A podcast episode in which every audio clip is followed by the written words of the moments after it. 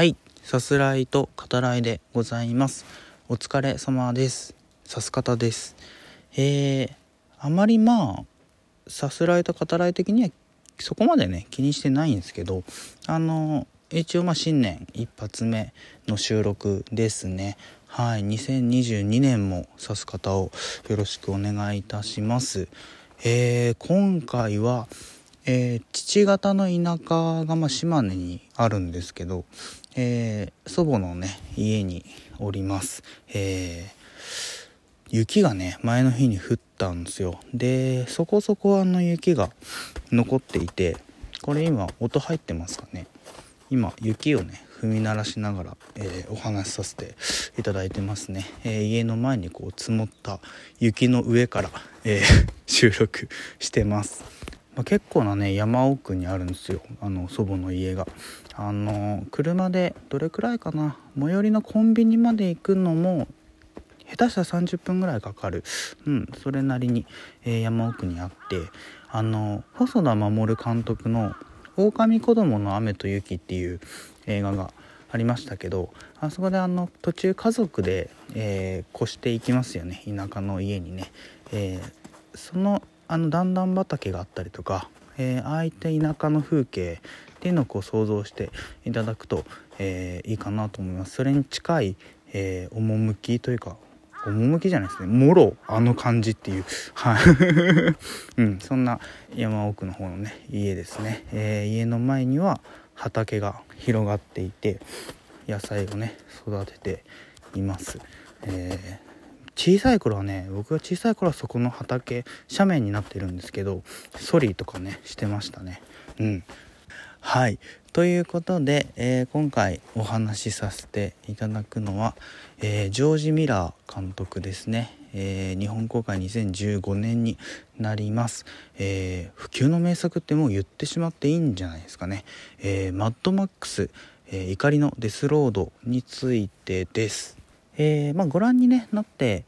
いない方でもあのタイトルだけは聞いたことあるってこともあの多いんじゃないかなと思います。えー、マッドマックスですね。っていう、まあ、シリーズがあります、えー、1979年に、えー、第1作目が公開されていますね。はい。そのシリーズの第4作目にあたるのが、えー、今回、え、お話しさせていただく「怒りのデスロード」ですね、えまあ、こちら日本語タイトルです。はい、えー、ヒューリーロードという、えー、英語のねタイトルがついていますけど僕はそのこれまで見てきた映画の中で一番あげるならどれかって聞かれた時にまああげるだろうなっていうのがマッドマックス今回の怒りのデスロードになります。なので一番好きな映画って言っても いいですね。はい、えー、そんな映画を、えー、一発目のね新年一発目の収録でお話しさせていただこうと思いました、えー、監督はジョージ・ミラーですね、えー、そのマッドマックスで、え、デビューしています。え他にね、え、手がけた作品あげるとあのマッドマックスは分かんないって方でもこっちだとあーってなる人もいるんじゃないかなと思うんですけどあのベイブ豚のあのベイブです。とか、えー、音痴のね皇帝ペンギンの、えー、主人公にした、えー、ハッピーフィートっていう映画がありましたね。とかロレンツのオイル。であるとかイーストウィックの魔女たちとかね、えー、そういった作品がありますけど。僕はそのマッドマックスのシリーズ第3作目まではリアルタイムでは見れてないですね。あの生まれてなかったので、はい、見ることリアタイでは見ることできなかったんですけどあなのでその最初にジョージ・ミラーの監督作に触れた、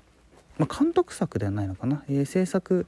えー、で入ってる作品になるんですけど「ベイブ」ですね。まだ小さかったですけどね。でも見てめちゃめちゃ感動した記憶はやっぱ、えー、残っていますね。うん。で、えっと、ジョージ・ミラー監督の作品の、えまあ特徴というか僕が好きなところみたいなことになると思うんですけどこうとてつもない逆境であったりとか過酷な状況であってもこう生き抜いていく、えー、そんな生命力を肯定する映画っていうのを多く撮られているような気がしています。こうまあ見てるとあのな人間って自分が思っている以上に強いよなみたいなのをなんつうのやっぱ思わせられるんですよね。それはやっぱりハッピーフィートとかベイブとかその人でないえー、まあ、主人公であったり、えー、キャラクターたちを見てもあのやっぱりそうで。で、えー、まあ、居場所がないあるいはその居場所がないと感じるものがさまよいながらさすらいながら、えー、それでも何かことをなすことによって、えー、自分の居場所であったりこう自分の存在意義みたいなものがこうできていくと、うん、そういった特徴も、えー、あったりするかなというふうに思いますね。でその中で大事なのはあのことをなす中で、えやっぱり正しいことを、え行うっていうことですね。例えば、マッドマックスのマックスですね、えーはそのスーパーヒーローのような誰か人のために生きるっていうそんな思想を持ち合わせた人間ではないけどあの誰か、まあ、弱者ですよね。弱者のためになる助けになることをしてっていう。それがまあ自分が生き抜くためでもあるわけなんですよね。だから自分が生きるっていうことと同時にその誰かのために動くっていうのがその何て言うのかな。ちょっと語弊あるかもしれないけど同意義のものとして、うん、あのそういうふうにこう描かれてる、えー、ことが多い気がしますね。まあ、ただその「マッドマックス」1作目っていうのはま復讐の話でもあるので映画撮る中で、まあ、今自分がお話しさせてもらったようなイメージっていうのは、えー、まあ、撮る中で変わっていった部分っていうのも、えー、あるかもしれないです。はいといったあたりで、えー、マッドマックス怒りのデスロードの、え概要あらすじの方を引用させていただきます。資源が底をつき荒廃した世界愛する者も生きる望みも失い荒野をさまよう。マックスは砂漠を牛耳る敵である妹誕生の一団にとらわれ深い傷を負ってしまう。そんな彼の前にジョーの配下の女戦士フュリオサ全身白塗りの謎の男そしてジョーと敵対関係にあるグループが出現。マックスは彼らと手を組み強大なジョーの勢力に戦いを挑む。となっております。えー、ご覧になっていただくとよりわかるかと思うんですけど、えー、目まぐるしいアクションとエクストリームな表現そしてまあいわゆる人間ドラマですね。それがまあ本当に同時に、えー、展開していく加速的にですね、え展開していくそんな映画となっております。以前あの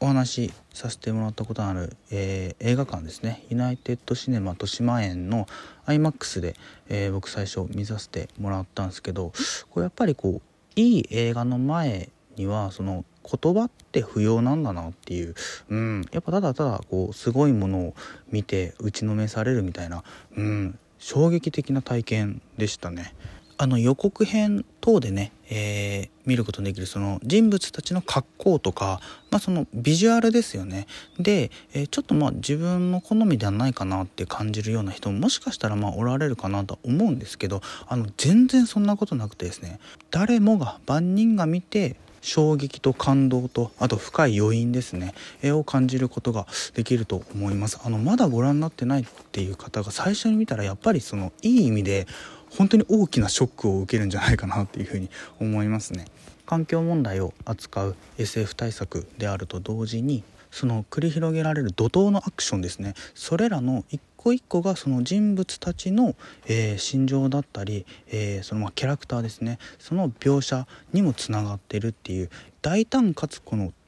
本当にこうとても繊細な、えー、演出っていうのがされていますね。まあ、こう度肝抜かれる、えー、デザインの数々っていうのはもちろんそうなんですけど、えー、あとエクストリームな表現を、えー、作る上でそのまあ編集もそのこうあえてこう再生速度を速めることによって場面によってはこうとてもスピーディーな、まあ、演出、まあ、そういった工夫がこう、まあ、全編にわたって行われております。あの一見の価値があるっていうのはまさにこういう映画にふさわしい言葉なんじゃないかなというふうに思いますね。あの年末年始であったり、まあ、ちょっと疲れちゃったなっていう時に心のガソリンをね入れる、まあ、貯めて、えー、元気を出すのにも、えー、いい、えー、優れた映画だと思います。はい、えー、ネットフリックス等で追加課金、え、せずにね見られるのでぜひぜひご覧ください。